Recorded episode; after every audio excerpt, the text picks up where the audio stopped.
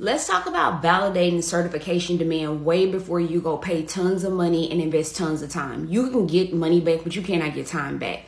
Let's talk about three things you can do to avoid this trap of having a certification, but it's not a good one. So the first thing that you can do is make sure that you understand that you who's the industry leader in providing this certification. When we talk about being an industry leader, you may have multiple people who offer a certification, but what is the industry desiring? Who who actually has the competitive advantage, right? So you want to make sure that you're receiving your certification from that governing body or that authorizing body of certifications. Example, if you're thinking about CompTIA Cloud, the question would be is it true that most people who are looking for someone in the cloud space they prefer AWS, Azure, and GCP because these are the major cloud providers, right? So would it benefit you to get one of those versus going for a CompTIA Cloud certification? Okay.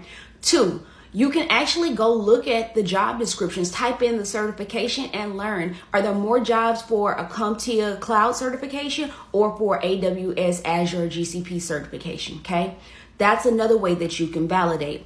The third thing that you need to understand when you're thinking about trying to pivot and make a career change, this is what I typically coach on. When you're trying to make a career change, you guys, you want to make sure that you understand that certifications usually do not get you into an industry. Can it help? Yes. And the people who get jobs based on certification alone are outliers. You need to be making sure that you're focused on getting the experience instead of just going after certification. Certifications really are typically leveraged in two ways. One, to validate knowledge and skills that you already have because you have experience and to keep being able to see yourself as a leader in that industry.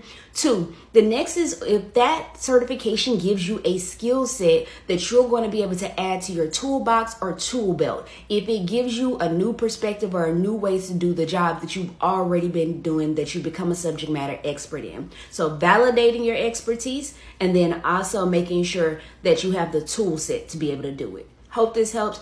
If you have questions, comment below. Shortcast Club